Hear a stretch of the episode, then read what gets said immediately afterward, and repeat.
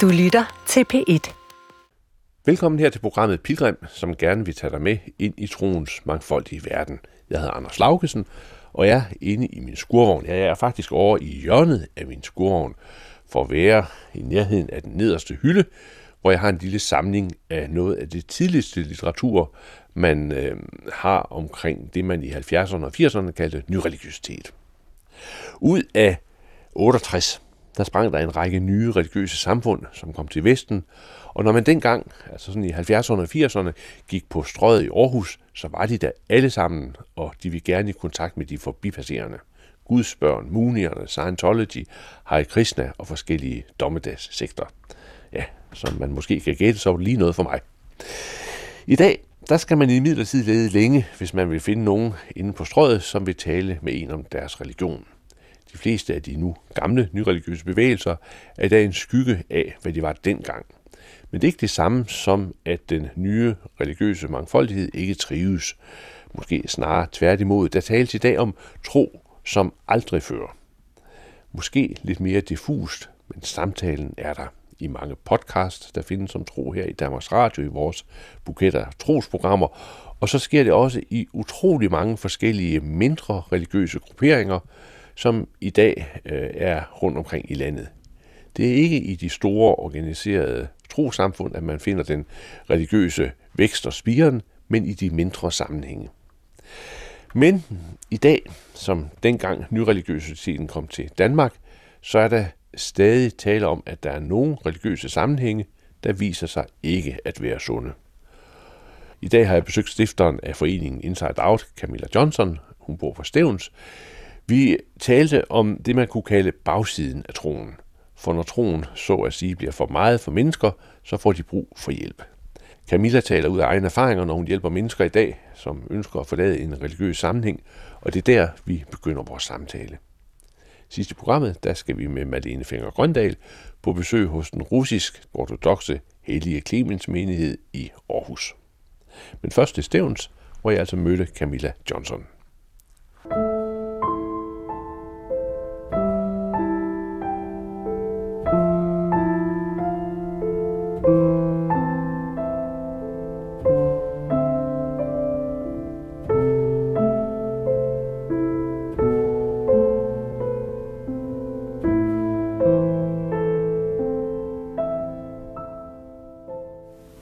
Camilla Johnson, vi sidder her i et utroligt smukt kirkerum. Det er nabo til, hvor du, øh, hvor du bor i dag.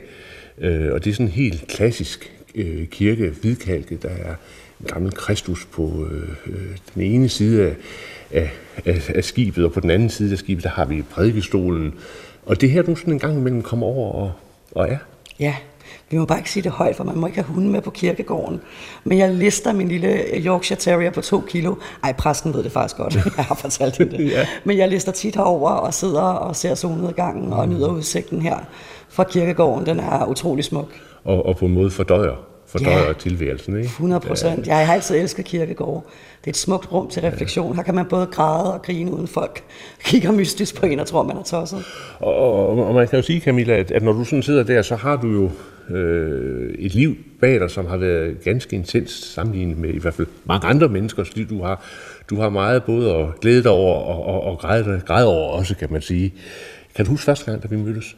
Ja, det kan du tro, jeg kan, Anders. Det, det er mange år siden. Ja, det er. Jeg var 19, tror jeg, da vi mødtes. Ja. ja. Og i dag, der er du? 45. Er du 45, ja. ja. Jeg lavede et program, der hed noget med djævelens ansigt. Ja. Og jeg øh, skulle så øh, finde en person, og jeg fandt frem til dig, der sådan havde haft nogle oplevelser omkring eksorcisme, og du fortalte vældig levende. Mm. Hvad ja. var det for et miljø, du var i dengang?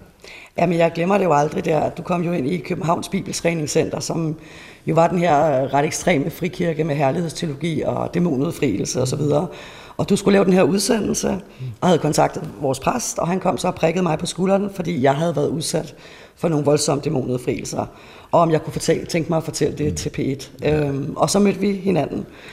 Og det glemmer jeg jo aldrig. Altså, du fik mig jo også til at reflektere over ting med de spørgsmål, du stillede, som jeg aldrig havde overvejet før. Mm. Øhm, så ja, det glemmer jeg ikke. Og så blev det jo også starten på et venskab Ja, det gjorde det. Og vi har jo kendt hinanden nu i så mange Ja, år og lavet har- mange ting. Ja, det har vi. Øhm, Men, men, men, men du var jo så i de følgende år øh, på en rejse ind i et, et sådan ganske, ganske ekstremt miljø. Ja, ja. Altså jeg kom fra sådan en ret normal frikirkekristendom, kan du sige, eller pinsekirken, mm. og, og kommer så ind i det her herlighedsteologiske og ender hos faderhuset Rudi Evensen, hvor jeg er i syv år ja. og går ud som 32-årig. Mm. Så faktisk først som 32-årig står jeg sådan i den normale verden, ja. ikke? uden... Og, og ind i den øh, sammenhæng, der har du sådan en forholdsvis øh, fremtrædende rolle. Ja, jeg bliver faktisk leder, medleder i faderhuset. Ruth adopterer mig og mine børn ind, mm. Øhm, og, og jeg bliver en del af lederskabet derinde, og er jo med til at træne unge mennesker til endetiden, og det eneste, vi tænker på, det er dommedag, ja. og at Jesus kommer lige om lidt. Øhm, Da jeg- ekstremt, ja. Da jeg så møder dig igen, og, og det, øh, jeg kan ikke lige huske, hvornår det var, men, men der har du nok været sådan midt i 30'erne, der er gået lige lidt tid efter, du er kommet mm. ud. Mm. Øh, der bliver jeg på en måde, vi har haft lidt kontakt med hinanden, men jeg bliver på en måde lidt forskrækket over at se dig, fordi du har godt nok, øh, du har godt nok været blevet en forslået person på det mm. tidspunkt. Ja. ja, jeg var meget ødelagt. Øhm, jeg kan faktisk ikke huske, hvordan vi fik kontakt igen, men jeg tror, vi havde sporadisk kontakt ja. faktisk i faderhuset, mm. fordi du er jo Ja. et af de fantastiske mennesker, Anders, som arbejder med relationer, også selvom man ikke lige går den normale vej. Så, så jeg oplevede egentlig ikke, at relationen blev brudt. Vi så jo bare ikke hinanden, for det måtte man jo ikke, da jeg var derinde. Øh, og så tror jeg faktisk, at du kontakter mig og spørger, om vi ikke skal lave en udsendelse om min tid i faderhuset. Mm. Og, og der, øh, vi spiser frokost ude i Ja, et sommerhus, kan jeg huske, øh, ude i Ejby. Og, øh, og der fortæller jeg så historien om, om de syv år i faderhuset. Og der havde jeg det skidt. Hold da op. Og det, det var jeg var jo, forslået. du var simpelthen forslået. Det var dramatisk. Du var jo, altså man kan jo godt sige, at jeg følte jo, at jeg sad for, overfor et menneske, der, øh, altså der havde været udsat for overgreb simpelthen. Ja, Altså, det må man jo sige. ja. Hvad, hvad kan du ikke lige forklare ganske kort, hvad var det egentlig, altså hvad var det, der skete, mens du var i faderhuset? Hvordan, hvordan kunne du blive så forslået? Ja, ja. Altså, jeg kom jo ind i, øh, i en ekstrem militant gruppe, kan man sige, hvor at, at man fuldstændig skulle lægge sin identitet ned og tiltræde sig fællesskabets regler. Og det var jo enormt topstyret. Øh, og man havde jo ikke lov til at have sine egne meninger. Det blev bestemt, hvad for noget tøj vi skulle gå i, hvor mange penge vi skulle give til kirken. Vi levede og åndede for fællesskabet der nat. Og det vil sige, at der kunne blive ringet klokken 3 om natten, og så skulle vi bede øh, til klokken 7 om morgenen, eller øh, jeg skulle rejse på missionsrejse øh, et eller andet sted hen med nogle disciple, og bare være på i 10 dage i træk, uden at få, øh, jeg vil lige ved at sige, hverken vådt eller tørt, men altså vi levede og åndede for, for den her radikale ild, som var, som, som vi nærmest var besat af jo, og det, jeg blev jo selv grebet af den, kan man sige. Øhm, og ville jo så gerne passe ind. Jeg har jo ikke sådan vokset op med familie og forfærdelig meget fællesskab, så jeg følte jo også, at jeg ligesom fik en mening med livet på en eller anden måde. Ikke? Og, og jeg passede ind i den her gruppe og var accepteret og fik kærlighed for første gang. Mm. Så selvom jeg egentlig ret tidligt kæmpede med både min samvittighed og med at kunne leve op til de her voldsomme krav, så, øh, så, så ha- hang jeg ind der. Ja. Fordi jeg ligesom, du ved, var så tørstig efter kærlighed og efter fællesskab. Og så blev det til et voldsomt brud til sidst, simpelthen fordi, at, at koppen var tom, der var ikke mere at give af. Og jeg var gået på kompromis med så mange af mine egne værdier i så lang tid. Fordi man jo lytter til den her, øh, hvad kan man sige, øh, det her menneske, som repræsenterer Gud for en. Mm. Og som man jo har tillid til, Gud taler igennem. Så på en eller anden måde, så, så lægger man hele tiden sin egen indre stemme, og vil måske også sin samvittighed til side, for at lytte til noget, som stikker i en helt anden retning. Og til sidst, så kunne jeg ikke finde mig selv. Var, var det så sådan en gradvis øh, proces ud, eller, eller var der nogle enkelte begivenheder, som du ligesom sådan kan, kan Ja. se, du bed mærke i? Det var helt klart en gradvis proces. Det var jo den der dissonans, som på en måde var der allerførst, da jeg kom ind, hvor jeg tænkte, det her det er mærkeligt. Altså, mm. det er lidt for godt til at være sandt. Øh, og så sådan små hints along the way. Og så vil jeg så sige, så kom der nogle voldsomme wake-up call til, til sidst. Øh, hvor det simpelthen blev mere og mere ondskabsfuldt, og mere og mere altså virkelig misbrug, både af børn og voksne, og mm. vi var jo slaver. Til, altså, og jeg var selv så ødelagt, jeg havde ikke noget selvværd, så jeg kunne ikke mærke, at jeg var blevet en slave, men jeg kunne se det på dem omkring mig. Jeg kunne se det på mine børn. Kan, kan du give et eksempel, Camilla? Jamen altså, vi skulle være skrutsfødder, vi skulle vaske hendes tøj, vi skulle være til rådighed 24-7. Øhm, altså, vi havde jo ikke lov at bestemme, hvem vi skulle giftes med, hvad for en uddannelse vi skulle have, hvor vi skulle bo. Jeg kan huske sådan en, en uge, der har jeg tit fortalt om, der, der havde vores leder fået en åbenbaring om, at, at vi alle sammen skulle give, altså øh, økonomisk mm. til kirken. Så vi skulle mødes hver dag i en uge, det hedder giveruge, og så skulle vi simpelthen give alt, hvad vi havde, til vi simpelthen var strippet fuldstændig. Og folk gav jo, altså vi gav vores hvilesesringen. Mm. Vi, folk gav skøder, malerier, tøj, biler. Og lige meget hvor meget man gav, så var det aldrig godt nok. Mm. Så selvom man tænkte, nu har jeg simpelthen givet alt, ja. så kunne du gå ud op til et lån for at give mere. Ikke? Mm. Øhm, så på den måde kan man sige, der blev for langt så stor en pris. Og så troede man jo hele tiden, men det er jo for guds skyld, vi gør det. Mm. Det er på grund af vækkelse, det er på grund af du ved, at vi vil lægge vores liv ned for mennesker, men så opdagede vi jo, og jeg opdagede gradvist, at det her, det havde jo ikke noget med Guds rige at mm. gøre. Det var ikke, fordi vi skulle hjælpe mennesker. Det handlede jo simpelthen bare om at opbygge en eller andens ego. Ja. Øh. Og, og der er det så, at du bryder ud, og der er det så, at vi, vi mødes, og man kan også sige, at der er så vores venskab jo også begynder, ja. hvor vi så også har haft, øh, haft kontakt med hinanden øh, siden. Øh, og det er jo så nogle år siden, ja. at, at, at, at du foretog det. 11 år siden, tror 11 år siden, ja. Men, øh, men sådan som jeg husker de første, første år, Camilla, øh, så, var det jo, så var det jo hårdt. Det var jo ikke bare sådan lige at træde Ej. fra den ene tilværelse til den anden. Nej, det var næsten hårdere end at være derinde. Ja. Det var jo virkelig et wake-up call, ikke? og man stod jo... Vi stod fuldstændig blanket som familie med en kæmpe gæld og uden netværk. Man, altså når man er i sådan et sekterisk lukket miljø, så må man jo ikke have kontakt med nogen udenfor. Mm. Og det vil sige, at vi havde jo skåret alt, alle netværk, alle venskaber, alting. Så det var jo forfra. Så det var en voldsom ensomhed, men også en stor frygt for, tænk hvis jeg tager fejl. Ja. Tænk hvis de har ret. Ja. Tænk hvis jeg er den oprørske, forkerte pige, mm. og bare, du ved, nu straffer Gud mig og kommer efter mig. Så, så den der helvedes frygt var ja. kæmpestor. Og, og følte mig jo altså, virkelig bange for, at Gud ville straffe mig. Mm. Det tog lang tid at ligesom nå til den der med, at Gud ikke bare var på deres side, ja. men at han faktisk også øh, var på min side. Mm. Det, der sker i sådan et tilfælde for, for, for mange, mm. man kan blandt andet se det i øh, Stjernfældes øh, bog Eftertro, ja. hvor der er nogen, der fortæller om, da, da de træder ud af sådan ekstreme mm. øh, miljøer, ja. det er jo så, at, at de ligesom forkaster troen, altså de, de ja. bliver ateister. Øh, men det gjorde du jo ikke. Altså, nej, det nej. kunne jeg måske lige så godt have gjort. Jeg vil sige, at troen var virkelig i krise i lang tid. Og der var der også lang tid, hvor at jeg kunne slet ikke snakke om det. Altså, mm. det var... Jeg troede, jeg ville miste den. Altså, det var lige på kanten, ikke? Øh, men nej, det gjorde jeg ikke. Og på, på en eller anden måde, så kom den tilbage jo i en ny udgave. Og det er måske også en del af det, var måske også min stedighed, fordi jeg havde sådan lidt, det skal de simpelthen ikke have lov at stjæle fra mig. Ja. Fordi min tro havde i virkeligheden fyldt meget, fra jeg var helt lille, fra barns ben. Øh, men det var bare et, et helt andet billede af Gud, jo, jeg fik derinde. Ja. Så det blev ødelagt, det blev forvredet, og det tror jeg sker for mange af de mennesker, som netop forkaster troen på Gud. Måske er det ikke så meget Gud, men det er billedet af Gud. Mm. Det er sådan, som Gud er blevet fortolket. Ja. Og jeg plejer at sige, at, at altså, den nærmest største åbenbaring, eller den største glæde øh, i min tid efter faderhuset, var den dag, hvor det gik op for mig, at Gud også var min Gud. Mm. At jeg måtte kigge på Gud på min måde, og de skulle egentlig ikke bestemme, hvordan min Gud ser ud. Øh, men han også var, var Gud for Camilla.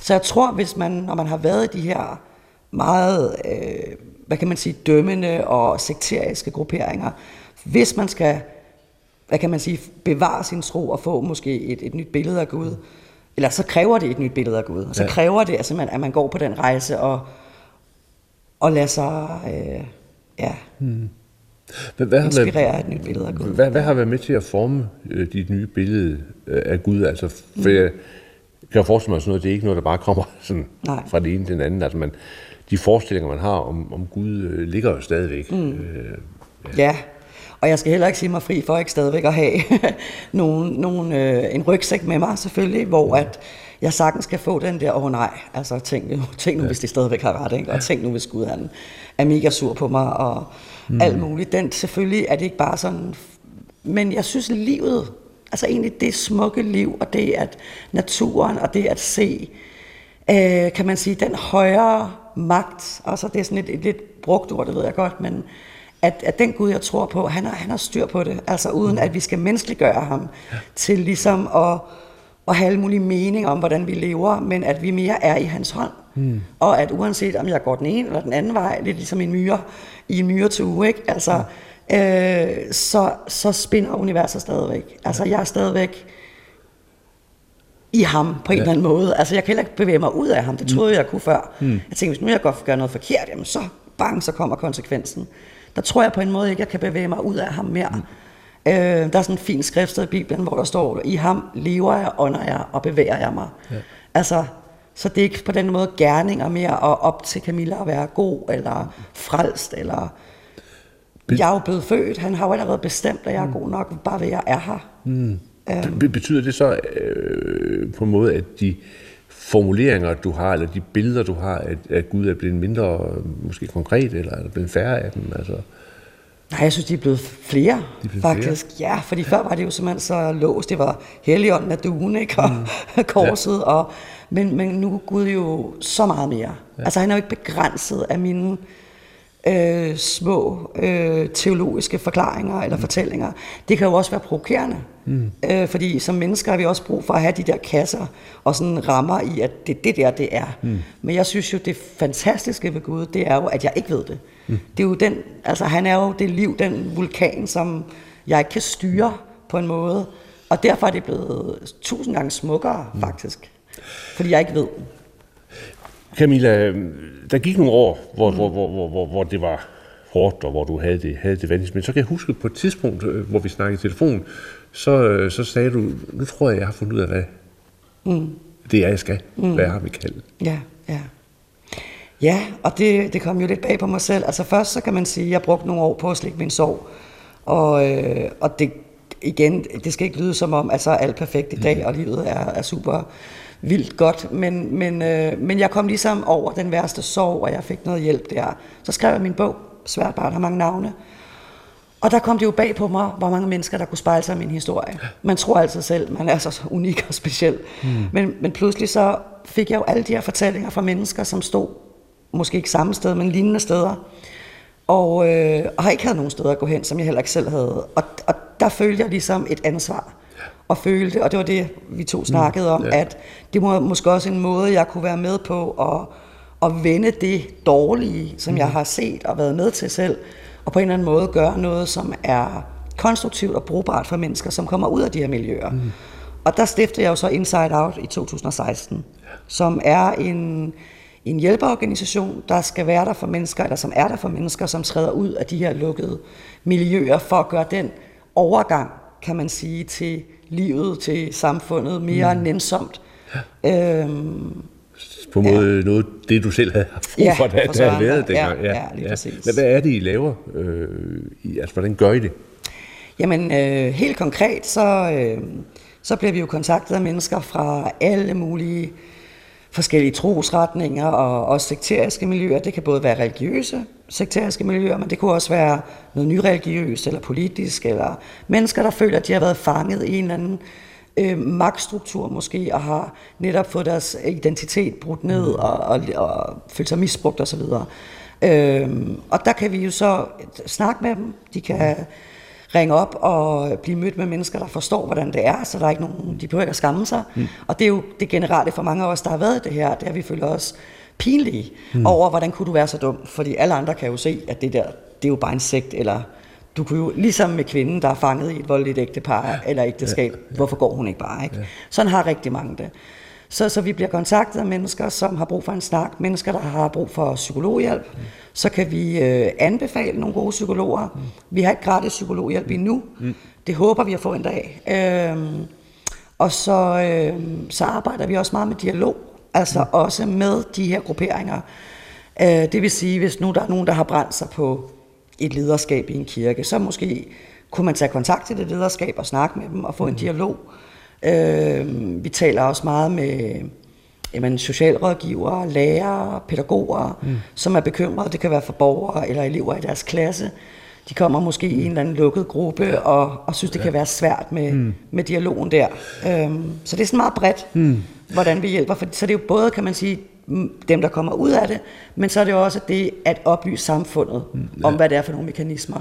Altså man kan jo sige, at, at dengang vi mødte hinanden ja. øh, for mange år siden, mm. øh, der var øh, det sekteriske jo på en måde lettere for øje på, fordi der var nyreligiøse bevægelser, der var de kunne navngives, der var i det frikirkelige øh, sådan grupperinger, som kunne navngives, som som vidste, det her det var, det var sekterisk. Og det findes selvfølgelig stadigvæk, mm. men jo i mindre grad end, end, end dengang. Øh, hvordan er det, det sekteriske egentlig ser ud i dag? Altså mm. i forhold til øh, de nye religiøse bevægelsers tid. Ja, Jamen, du var nok ret i, det var nemmere på en måde dengang. Øh, og der ser vi jo en eksplosion af de her, det er jo stort, eksplosion er et stort ord, men vi ser i hvert fald en, en, øge, en øgning i de her små sekteriske fællesskaber, som ja. man også kunne kalde, at det hedder jo alt fra cellegrupper til husmenigheder eller alt muligt, øh, men, men hvor at også inden for kristne grupperinger, hvor at det er meget radikalt omkring det her med endetiden og dommedag. Mm. Ja. At vi lever i de sidste tider, og folk er meget corona-forskrækket og tror, at hvis vi bliver vaccineret, så får vi chippen, som er antikrist, og du ved, altså der er virkelig mange konspirationer, og der er meget frygt, og der er meget paranoia, og, og der ved du jo også, Anders, så lukker man sig sammen ja. om sig selv. Ja. Og, det, og det er også, at mennesker bliver mere tiltrukket af de her grupper, fordi mm. de er bange for samfundet, ja. og de føler sig ensomme. Mm. Så der ser vi helt klart flere af de her små grupper, som ikke nødvendigvis skal gøre reklame for sig selv. Altså, Lige præcis, de lever, er meget lever, på. lever på nettet, lever ja. i lukkede Facebook-grupper osv. Ja, de vil helst bare være under jorden. Ikke? Ja. Og de kan jo være alt fra imellem 8 til 50-70. Og det vil jeg sige, de, de er under 100 i ansat. Så kan det godt være, at de har 1000 ja. følgere på Facebook, men dem, som fysisk mødes, mm. er ikke meget mere. Ja. Så de er svære at få øje på. Ja. Men ja. de har rigtig meget indflydelse jo tit, mm. fordi de jo også missionerer og rekrutterer. Ja. Så, ja. Hvad, hvad, hvad, er det for nogle, hvad er det for nogle ting, du ser? Altså, hvordan, hvordan, hvad er det for en type af, af skal vi sige, misbrug, der sker mm. øh, i dag? Jamen inden for det sekteriske er det jo det samme, som det altid har været. Det er jo det her med, at der sidder nogle mennesker i spidsen til af de her grupper, de her, vi kalder dem narcissister, magtmennesker og alt muligt, men jo som øh, på en eller anden måde får taget kontrol over den her mm. gruppe, ja. og, og bestemmer, hvordan folk skal leve. Ikke? Og det er jo så med alt, hvad det indebærer af isolation, mm. øh, afkald, øh, de må ikke gå til lægen, det er meget, altså den det hører vi tit, Altså man stoler simpelthen ikke på sundhedssystemet, man stoler jo ikke, og de må ikke vælge, mm. altså politisk. Øhm, og, og selvfølgelig den, som den altid har været med det sekteriske, at man ikke må se venner og familie. Mm. Og meget af vores arbejde i Inside Out er jo også kontakten til de pårørende, og det er tit der, vi hører om det mm. første gang. Ja. Det er faktisk ikke folk selv, jo, som er i det, men det er jo de pårørende, som er bekymrede. Ja. Eller øh, ja, socialrådgiveren, mm. eller læreren i skolen, ja. som pludselig så kommer barnet ikke i skole mm. eller ændrer adfærd. Mm. Ja. Man hører også tit, at, at, at det seksuelle spiller mm. ind. Altså, det er jo nogle af de uh, ting, vi har set her uh, de seneste år. Der er det seksuelle jo spillet ind som, som en, en væsentlig uh, parameter. Ja. Blanding af religion og seksualitet. Ja, og igen, så ved du, altså også som jeg, Anders, at det sekteriske og det seksuelle har jo altid øh, på en eller anden mm. måde hængt sammen, fordi det er jo et kæmpe godt magtmiddel. Ja. Øh, og, og det ser vi i den grad også. Og jeg synes faktisk, altså det har jo altid været slemt, og der har altid foregået ting, mm hvor at, at både ledere, præster og så videre, guruer har, har taget magt og, og misbrugt kvinder øh, og mænd seksuelt. Men jeg synes, det er blevet mere ekstremt. Ja. Jeg synes, det er blevet altså, også meget med tortur og ondskab i, i, en, i en grad, som og det er jo både inden for altså, nordisk mytologi og kristendommen og satanisme. Altså det er meget bredt. Hmm. Så man kan ikke sige, at det kun er en bestemt religion eller en bestemt ideologi. Det er ret bredt. Hmm. Og man kan sige, at det kræver ikke den store fantasi at forstå, hvorfor i den tid, vi lever i, med de programmer, vi ser, hmm. og vores unge mennesker sidder og ser øh, vampyrserier, whatever. Altså man kan sige, så det, det kan måske være en del af svaret. Ja, fordi man kan jo godt sige, at, at den øh, hvad skal vi sige, religiøse formation, dannelse, som, som sådan en som mig mm. Øh, har fået, og på jo også dig, mm. er jo fra en anden tid. Altså det er jo fra en tid, hvor billederne var anderledes. Ikke? Mm. Nu har du jo en tid, hvor, hvor internettets billeder spiller en, en, en rolle, hvor rollespil, mm. øh, hele, ja, hele... Den åndelige spirituelle den åndelige, åndelige spirituelle hekseverden, som, ja, ja. Som, som, som, du, som du finder som mm. sådan et klangbillede på, øh, mm. på nettet. Præcis. Øhm, og der er stor rekruttering på nettet. Ja. Der er ingen tvivl om, at det, det, det er der, de Altså nogle af dem, det kommer jo an på, for der er også nogle af dem, der slet ikke er på internettet, og mm. slet, de, hvor de slet ikke må det, ja. hverken fjernsyn, internet eller noget som helst. Men, men der er helt klart også mange unge, der bliver rekrutteret der, og jeg synes jo, det er nogle spændende universer. Ja. Ja. Øh, og det her med, når vi er imod noget, det er jo det, der er det klassiske ved, ved sektor, det er jo, at vi er imod noget. Mm. Vi kæmper for noget. Ikke? Ja. Det er det, der holder os sammen, den ydre fjende. Mm. Og den er jo nem i den her tid, og særligt efter det amerikanske valg mm. med Trump, altså som jo virkelig har gejlet hele den der endetids øh, hysteri op, og særligt jo, da han flytter ambassaden fra Tel Aviv mm. til Jerusalem, ja. den amerikanske ambassade. Det er der jo øh, millioner af kristne, der ser som et endetidstegn. Mm. Og det skal jeg ikke kloge mig på, om det er. Det kan da godt være, det er det. Mm. øh, men, men det. Men det skaber også bare en, øh, en grobund for frygt, mm. og for at man isolerer sig fra samfundet, og nu skal vi bekrige den onde. Ja. Øh, og øh, ja, der har Trump jo altså, virkelig været med til at puste til det mm. fri, i frikirker, både, ja. altså ikke bare i Danmark jo, Norge og Sverige, ja. øh, hele verden. Mm. Øhm, så. Nu, nu sidder vi jo inde i et, et, et, et gammelt rum, ikke? et rum, der går tilbage til 1100-tallet, ikke? Ja, ja. Øhm, som, altså, det emmer jo af, af historier. Det her, hvor, hvor folk i, omegnen har gået ind for at få fyldt på af deres, øh, i deres åndelige søgen og i deres søgen efter trøst. Øh.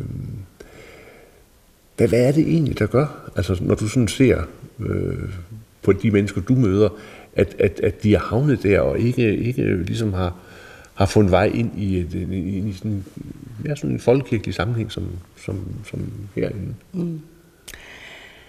Åh, oh, jamen altså, jeg elsker jo det her kirkerum, og hvor ville jeg ønske, at jeg selv havde fundet tilflugt her. Ja.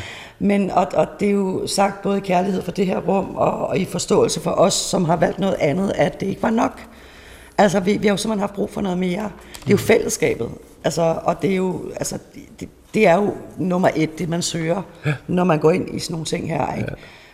Ja. Øhm, og altså så, intensiteten i fællesskaber. Ja, og det at kæmpe for noget, ikke, som sagt. Og, Øh, og det at, at så, og, og igen, det, der er jo lige så mange mennesker, øh, som der er sektor, bare ved at sige, der er jo lige så mange grunde til at gå ind i en sekt, som der er mennesker, mm. men der er ingen tvivl om, at, at for mange er der også det i det, at det er, kan være trygt, mm. at der er nogen, der bestemmer over mig. Ja.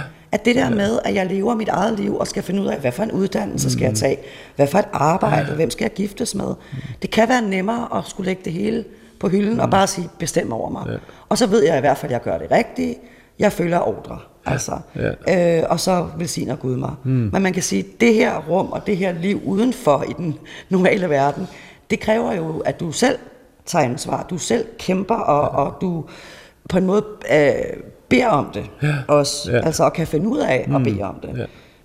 Når, man hører, når man hører om nogle af de her øh, historier, der kommer frem omkring overgreb, mm. øh, øh, omkring... Øh, fornedrende øh, behandling af mennesker, øh, så kan man jo ikke enten også få følelsen af, at, at, at, at de her religiøse, øh, sekteriske øh, sammenhænge, på en eller anden måde, jamen nu er, sidder vi i det her rum, eller skal det, altså trækker nogle dæmoniske kræfter frem, eller trækker nogle, nogle meget øh, negative kræfter frem i, i, i, i mennesker. Mm.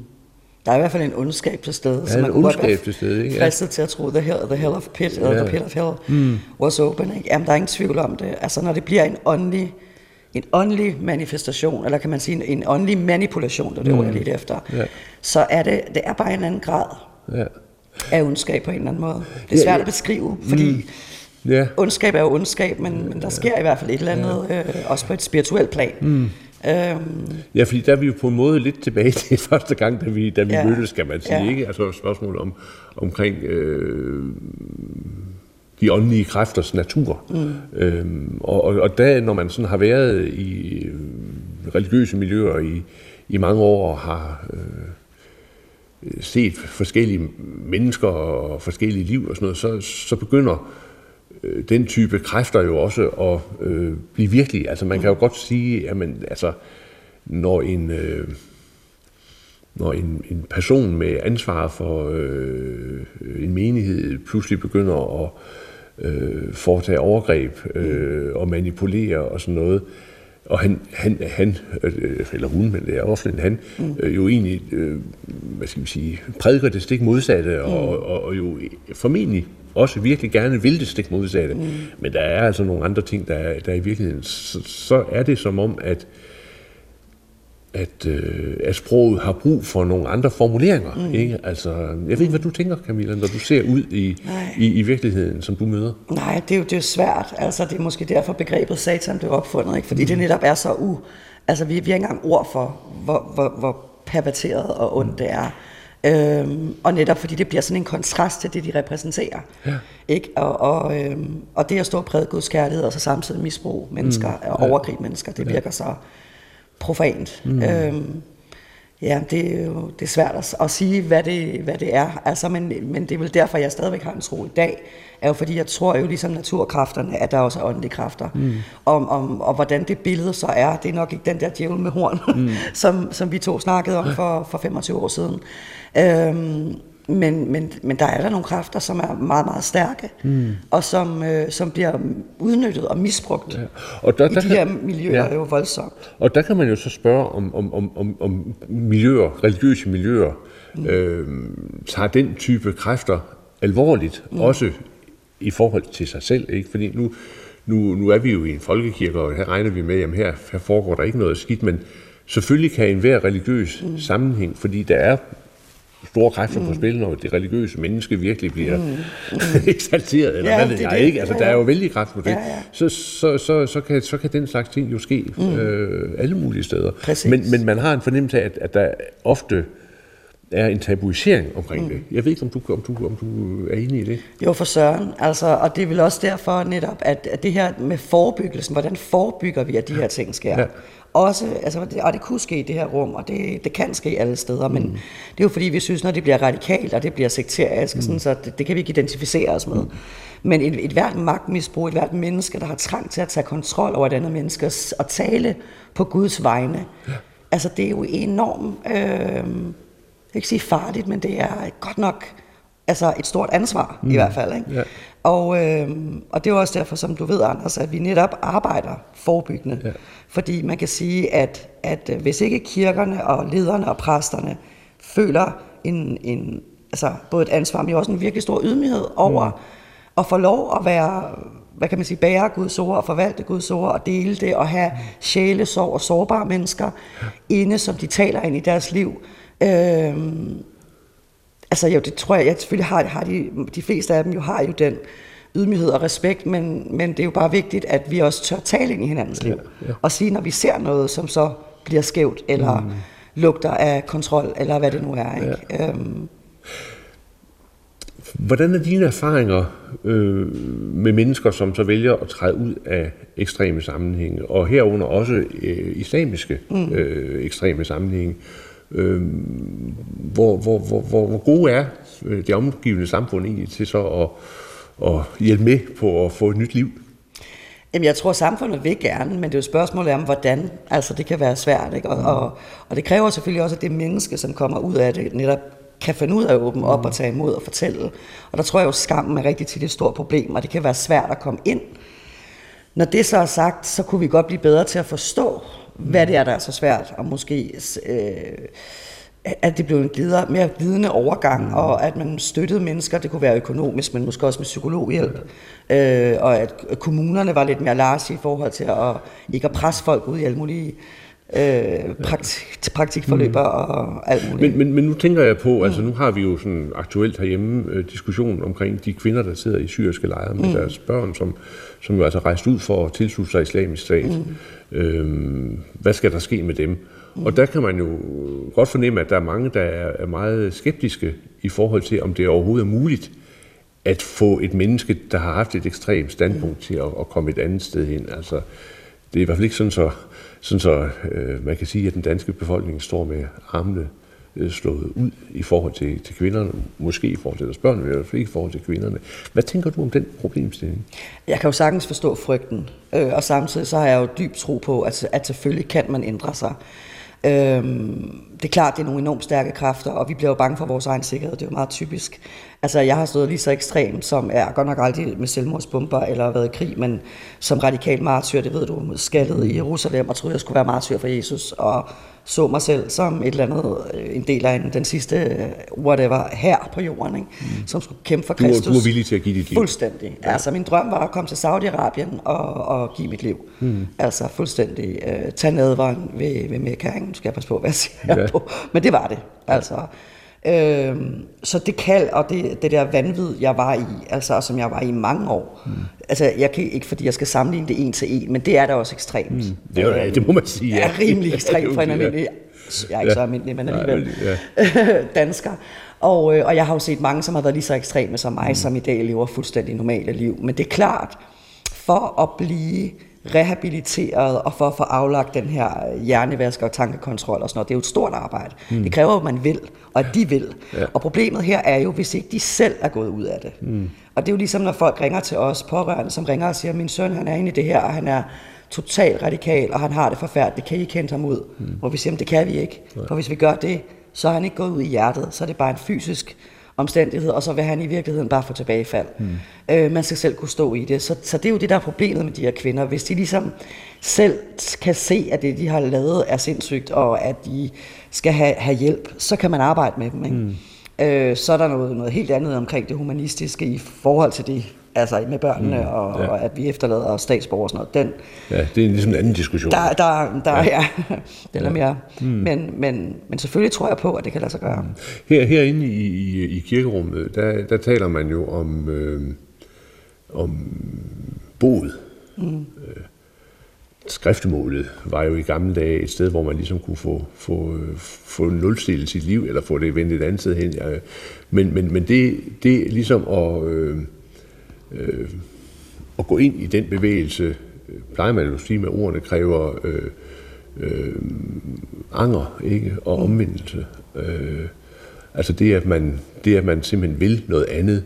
Det er et godt billede. Øh, ja. Ja, og hvad, det præcis, hvad, hvad tænker du om de? Ja, men jeg synes, det er så fint et billede, for det er præcis det, det er. Altså det, det kræver jo, når man har været ude i de her ekstremer, jo en eller anden form for, for opvågning mm. øh, og, og bod. Øh, at man ændrer, man omvender, man vender om fra sit gamle liv, om du vil, ikke? Øh, og begynder at gå i en ny retning. Og så kan det godt være, at man kan, der er risiko for tilbagefald, og det, og det kan man jo også forebygge, mm. netop ved at gå ind og støtte op og lave et, et ordentligt program og en ordentlig rehabilitering. Men jeg synes, det, det er nemlig et rigtig fint ord, eller et, et, et, et fint billede mm. øh, på det, der skal ske. Og det er selvfølgelig ikke noget, der sker fra dag til dag. Nej. Øh, det er jo også en gradvis proces, men det kommer jo også med, at man, man kan man sige, netop øh, taler med dem og udsætter dem for, øh, altså, hvad kan man sige, udfordrer deres ja. måde at tænke på, ja. ikke? Men Camilla, hvis man nu ser på dit eget liv, altså kan mm. du så se, hvor, hvor, hvor har den, hvad skal vi sige, altså angeren, eller mm. øh, den bevægelse, hvor, hvor, hvordan fandt den sted? Var det noget, der skete pludselig, eller var det, var det en proces? Øh? Det var en proces, og den proces er ikke færdig. Altså, det, det er den på ingen måde. Øhm, men i starten, der var det jo ren overlevelse. Altså, mm. Og der tænker jeg jo selvfølgelig også, hvis vi skal snakke om kvinderne i Syrien, at de er, det er jo ren overlevelse og chok over, hvad man har været i. Og som, som du siger, jeg var totalt misbrugt og slik, skulle bare slikke min sorg. Mm. Komme ud med mine børn og, og bare skal være menneske igen.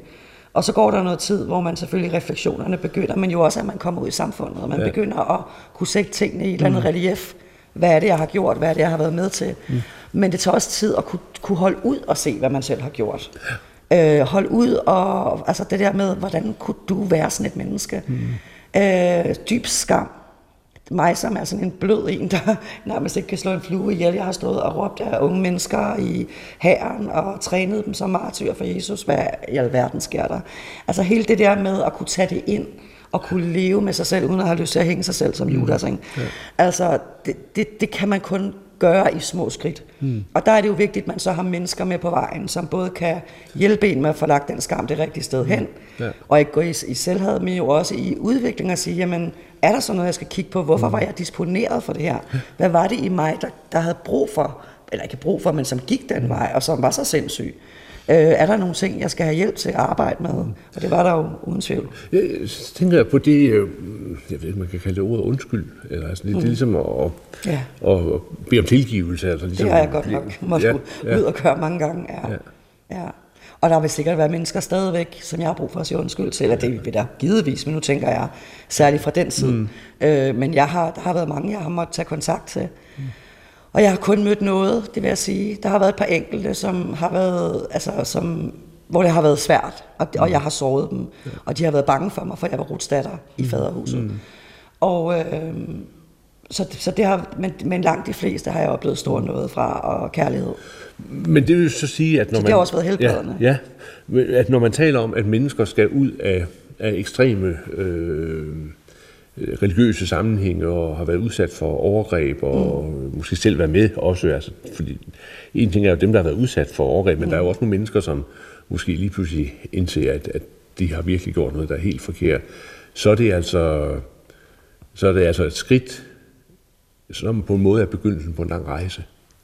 Det må man sige, og jeg tror faktisk ikke, der jeg, jeg vil sige, det er de færreste mennesker, jeg kender, og som vi har kontakt til Inside Out, som har været en sex, som ikke selv har været med til at gøre et eller andet, der går imod deres samvittighed. Mm. Fordi det er jo det problem, at du er jo et, et kollektiv, vi, som gør tingene. Mm. Og det er jo også sit grund til, at folk kan gå ud af det, fordi de ved, den skyld, de kommer ud med, og den anger, ja. den angst, den skam.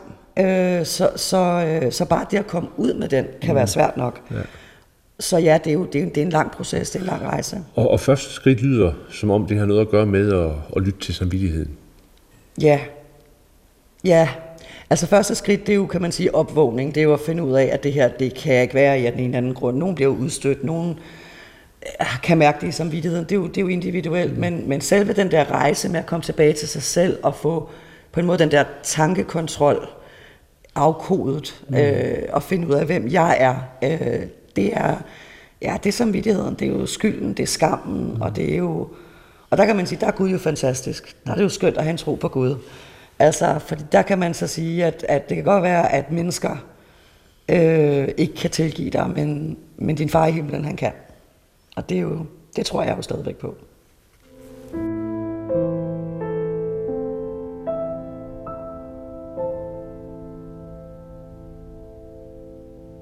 Det var Camilla Johnson, som er grundlægger af foreningen Inside Out.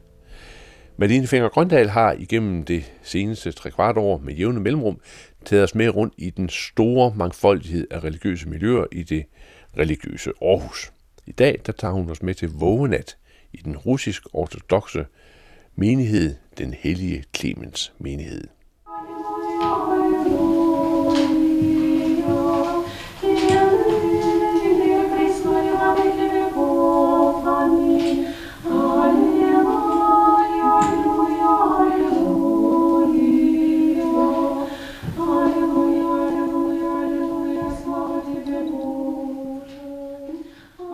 Robert Johannes Ulrik, vi sidder i Gammel Åby Kirke, som jo faktisk er en folkekirke nu.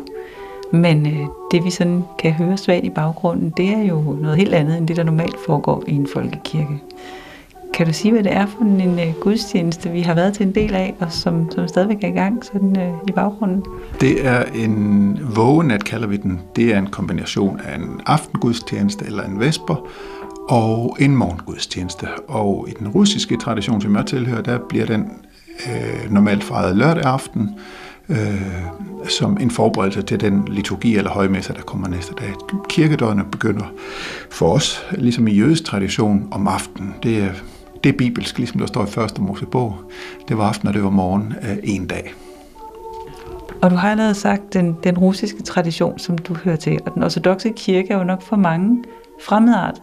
Altså, der er røgelse, der er ikoner, øh, man korser sig meget, man bøjer sig en gang imellem, og det sprog, vi hører lige nu, er jo heller ikke øh, velkendt for de fleste. Det er slavisk, har du fortalt mig.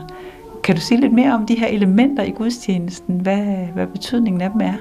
Ja, det kan jeg godt. Øhm, Øh, faktisk var det, var det lige præcis alle de forskellige artede elementer, der, der i sin tid tiltrak mig til øh, den ortodoxe kirke, fordi hvis man skal sige noget samlet om, om alle de her elementer, du nævner, kropsbøjningerne og, og alle de sanselige indtryk, så vil jeg sige, at, øh, at de, engagerer, de engagerer hele mig, når jeg kommer i kirke. Altså, alle sanser bliver stimuleret. Man bliver stimuleret intellektuelt, man bliver man synger med normalt. Det gør vi så ikke lige for tiden på grund af corona. Man bukker sig, man korser sig, som, som du siger. Nogle gange laver man også fulde prostrationer, det vil sige, at man lægger sig ned med, med, med panden imod gulvet, og der, der er røgelsen, og der, der er stearinlys tænder man, og indimellem i løbet af den her tjeneste bliver, der, bliver det elektriske lys slukket, så der bliver, så der bliver mørkt. Så der er en, en ret høj grad af sansepåvirkning, og de, alle de her forskellige udtryk betyder for mig, at man at, at det hele menneske er dels omfattet af, af det, der sker i gudstjenesten, men det hele menneske er også med i gudstjenesten. Jeg, jeg ved ikke, om det svarer på dit spørgsmål egentlig. Jo, og det, altså, jeg tænker, der er jo også visse folkekirker, hvor man begynder at tale mere om at tale til, til sanserne og inddrage forskellige ting, der måske kan rime lidt på det her. Men for de fleste er det nok stadigvæk lidt fremmedartet. Og også det kan man sige, at, at gudstjenesten er ret langvarig øh, hos jer, kan vare to-tre timer. Så øh, for mange vil det alligevel være, være, der vil være langt fra fascinationen, og så til det at, øh, at blive optaget i en ortodox menighed. Så kan du beskrive din vej derhen? Fra den første, hvad kan man sige, fascination, og så til faktisk øh, medlemskab, og det, at det nu er meget afgørende for den måde, du lever dit liv på? For mit eget vedkommende, der, der, der øh, førte min vej derhen øh, øh, mig igennem øh, en optagethed af østlig filosofi og religion, altså buddhisme mere bestemt, øh, en i en, i en årrække, og, og også, også jo altså folkekirken. Jeg, jeg, jeg er døbt og konfirmeret i folkekirken. Men jeg synes, der var noget, der manglede. Og øh, hvis jeg skal beskrive det sådan relativt kort, så hænger det faktisk sammen med de ting, vi talte om til en begyndelse. Altså alle de der forskellige elementer, som påvirker mig. Øh, man, man kunne kalde det fylde. Det, det, det, hvis jeg skulle sætte et enkelt ord på, øh, hvad det var, der tiltrængte mig ved den ortodoxe kirke, så, så var det fylde. Altså, jeg synes, den, den har mere øh, i forhold til det, jeg kunne finde andre steder. Jeg var også omkring den romersk-katolske kirke, og, og man kan sige, der var, der var mange, der var gode ting øh, alle stederne, men der, hvor der var flest gode ting, det var i den ortodoxe kirke, synes jeg.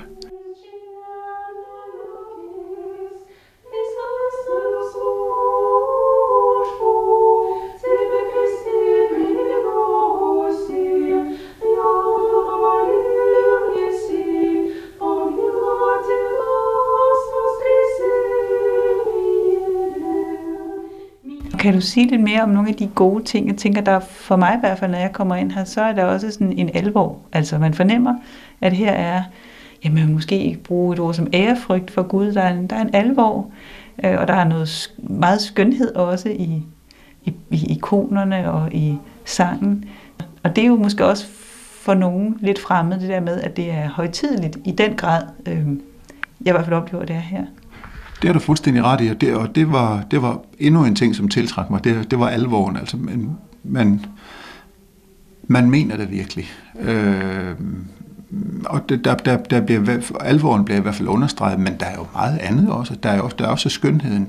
Øh, det, det er igen lidt en, en genklang af det samme. Det, det der med fylden. Altså, jo, der er alvor, men der, der er også lethed, der er skønhed.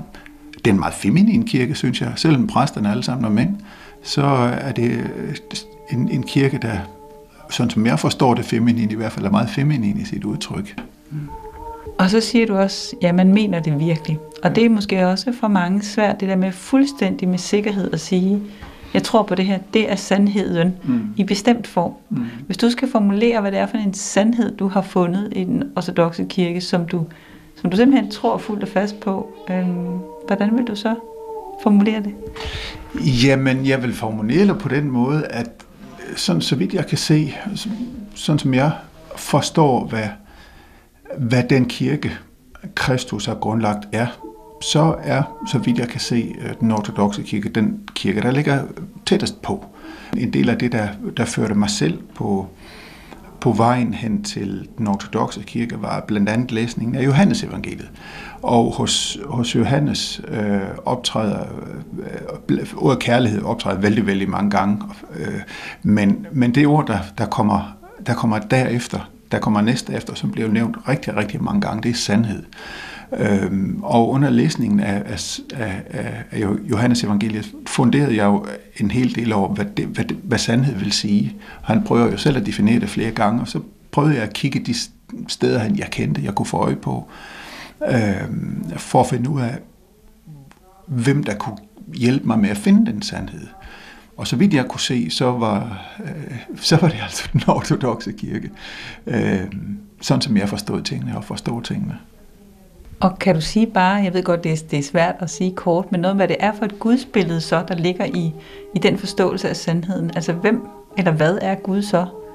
Altså i nogle kirkelige traditioner er man måske meget orienteret om Jesus som en ven, for eksempel. Ikke? Mm.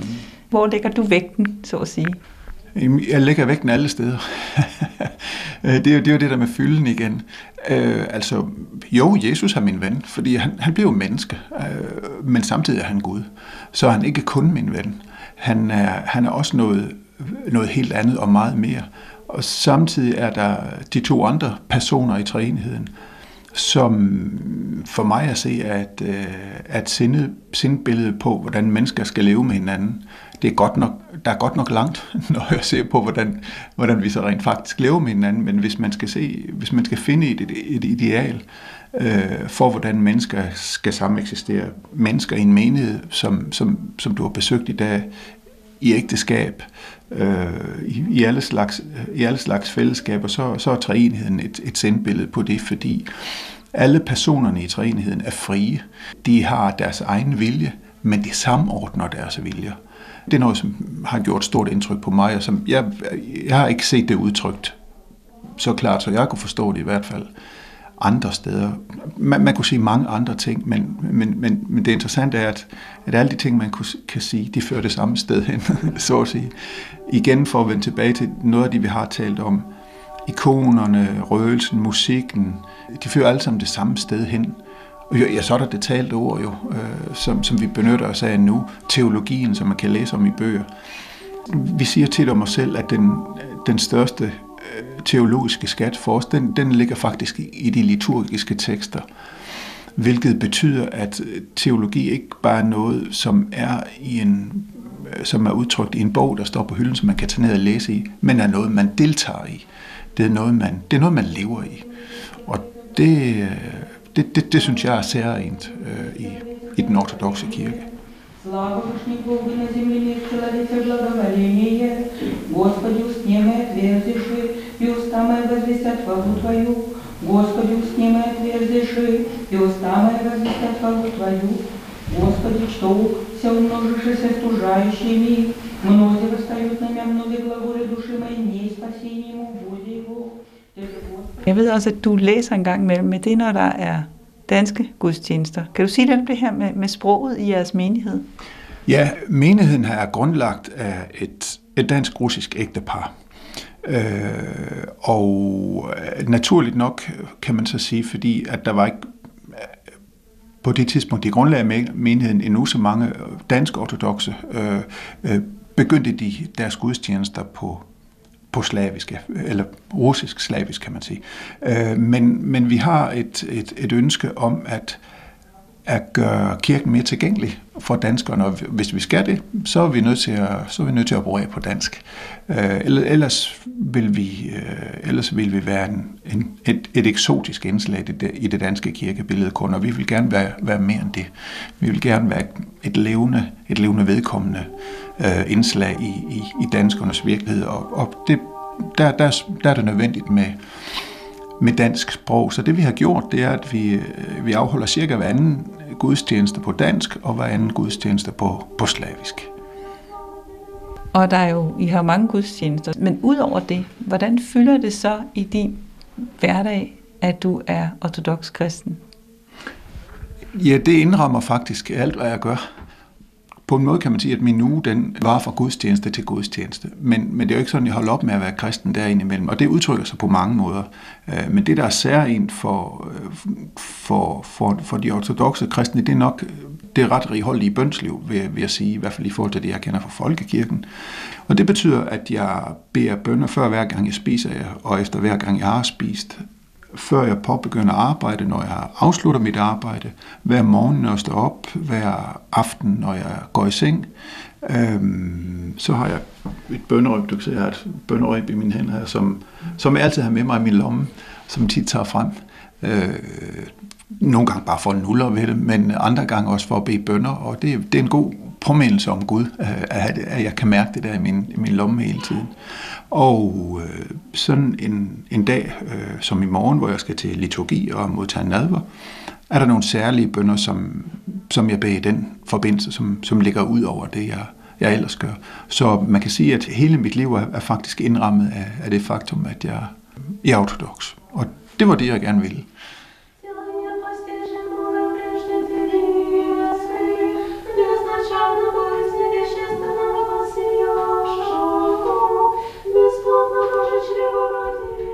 Som du også sagde, så er det I ikke bare et eksotisk indslag i, i det danske kirkeliv. Øh, og I er jo lokalt forankret også på den måde, at det er et dansk-russisk ægtepar, der har startet menigheden. Og så er I opkaldt efter en, en helgen, som har en betydning for hele Aarhus. Ja, vi hedder Hellig Clemens menighed, og øh, som du rigtig nok siger, øh, så er vi opkaldt efter den Clement, som er, som er skøtsjælden øh, sammen, med, sammen med den hellige Paul, eller den hellige Paulus faktisk, for, for Aarhus. Han, de optræder begge to på, på, byens, øh, på byens våbenskjold. Øh, og det er jo simpelthen et udtryk for, for det faktum, at, at vi er hjemmehørende her i Aarhus. Vi kunne sådan set være opkaldt efter så mange. Vi kunne også så må det vil også være højst relevant at være opkaldt efter Ansgar, for eksempel. Øh, der er en katolsk Ansgar kirke i København, og, og, og også nogle folkekirkelige Ansgar kirker rundt omkring. Så ham kunne det også have været, men når, når vi nu har en, øh, en, en meget gammel helgen oven i købet øh, øh, at finde i byens våbenskjold, så synes vi, at det, det gav rigtig god mening at opkalde os efter ham. Hvad betyder helgenerne for dig? Jamen, en helgen er et forbillede. Jeg er selv opkaldt efter, øh, efter Johannes Teologen, altså den Johannes, som har skrevet Johannes evangeliet og, og de andre Johannes tekster i, øh, i det nye testamente. Og for mig er han et forbillede. Som jeg nævnte tidligere, var det læsningen af hans evangelium, eller, eller læsningen af hans evangelium, spiller en stor rolle for mig i min vej øh, imod troen.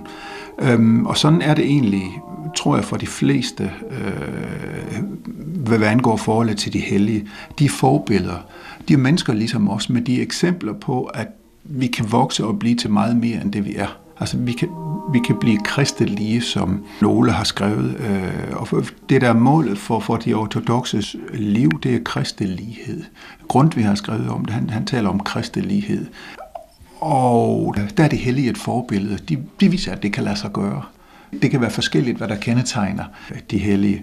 Men jeg, hvis jeg skal sige det helt kort, vil jeg sige, at de, de er forbilleder. De viser, de er klare eksempler på, at, øh, at vi kan vokse som mennesker. Det var her Robert Johannes Ulrik fra den russiske ortodoxe menighed i Aarhus, den hellige Clemens menighed, som Malene Fenger Grøndal havde talt med.